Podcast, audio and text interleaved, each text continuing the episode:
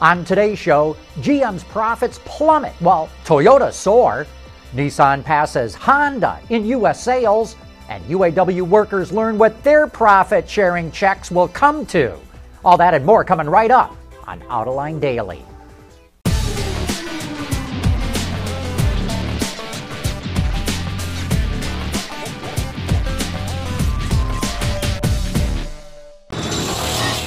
This is Autoline Daily for February 4th of 2015. General Motors and Toyota just reported their latest financial earnings. Last year, GM sold 9.9 million vehicles globally, a gain of 2%.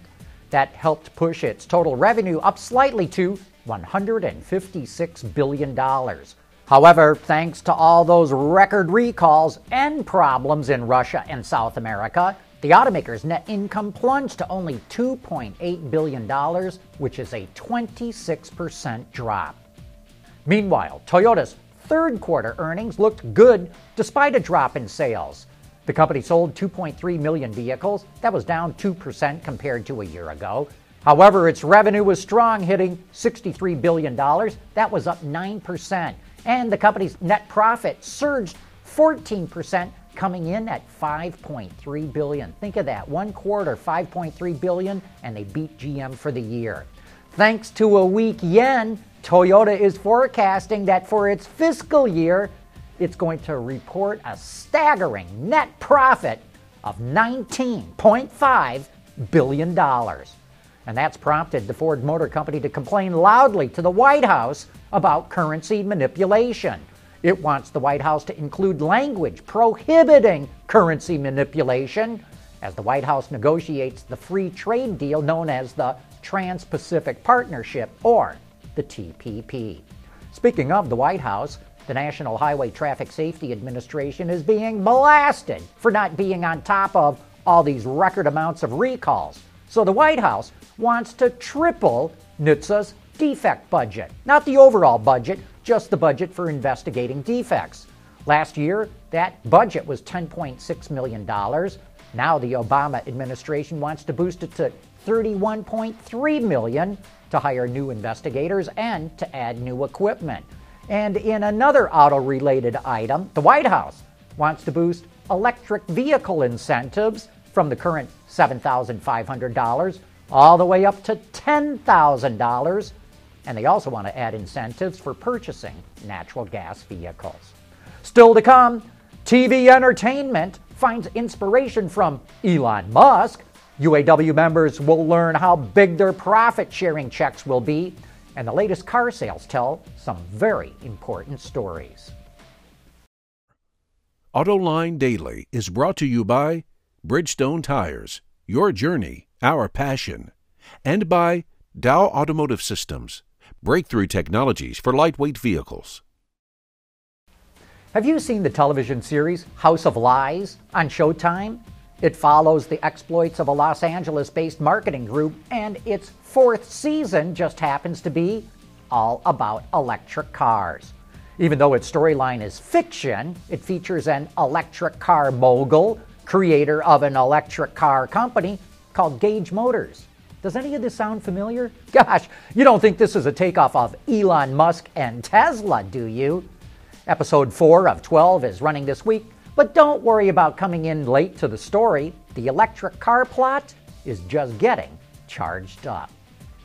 Renault just introduced its first C segment crossover, the Kadjar, which shares a platform with the Nissan Qashqai. The Kadjar will be built in Spain and China, and that's going to be the first Renault to be manufactured in China.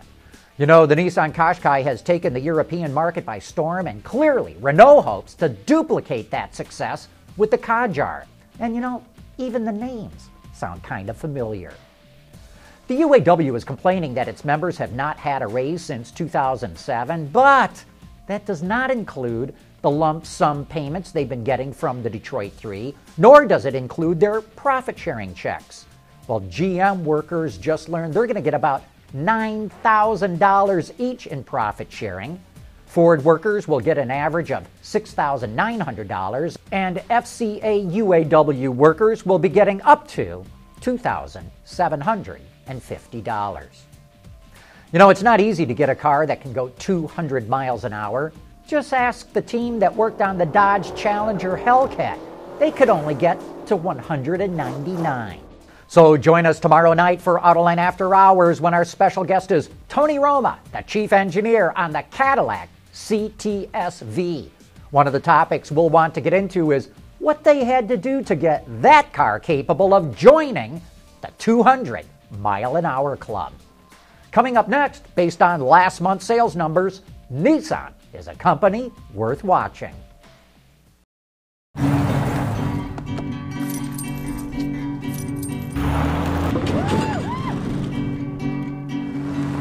True love will find you in the end. Hi, Dad. When you're committed to the job, But don't give up and your tires can't be weak in the knees. True love will find Let 'em you go. In the end. Durable, dependable Firestone tires. Whatever you drive, drive a Firestone. Sales of new cars, trucks, SUVs, vans, and crossovers came in very strong in the U.S. market last month. Wards reports that automakers sold 1.1 million vehicles, up 9.3% compared to a year ago. However, a year ago, car sales were clobbered by winter snowstorms across the country, so we were expecting a big gain just because of that. The SAAR hit 16.56, and now the race is on to see if the industry can top 17 million vehicles this year. The best selling vehicle last month was the Ford F 150 with 50,800 units. That was up 13% from a year ago. The best selling car was the Toyota Camry with 26,763, but it barely beat out the Nissan Altima at 26,408. That is a difference of only 355 cars. In fact, Nissan is a company worth watching. It surpassed Honda for the month. Not by much, less than 2,000 vehicles, but that is a milestone.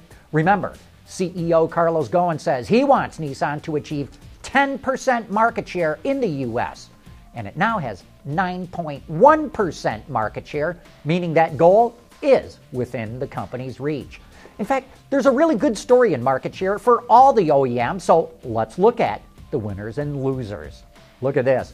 Mitsubishi posted the biggest increase in market share, up 20%. Now remember, these are percentage increases, not points of share. Subaru shot up 9%. General Motors posted a 4% gain, the biggest of all the full line manufacturers. Ford and Toyota were up 2%. Nissan was up 1%. The biggest losers start with Volvo, dropping 25%. Hyundai was down more than 11%, and Kia was right behind it. BMW dropped more than 9%, and that was all BMW. Mini held flat. The Volkswagen Group fell more than 6%, and that was all VW as Audi and Porsche held flat. Mazda was down, Daimler was down, and so was Honda. Speaking of holding flat, FCA and JLR finished the month with the same amount of market share they had a year ago. Overall, it was a good month for the industry, and we'll be bringing you more of the stories behind those numbers in the days to come. But that wraps up today's show. Thanks for watching. We'll see you tomorrow.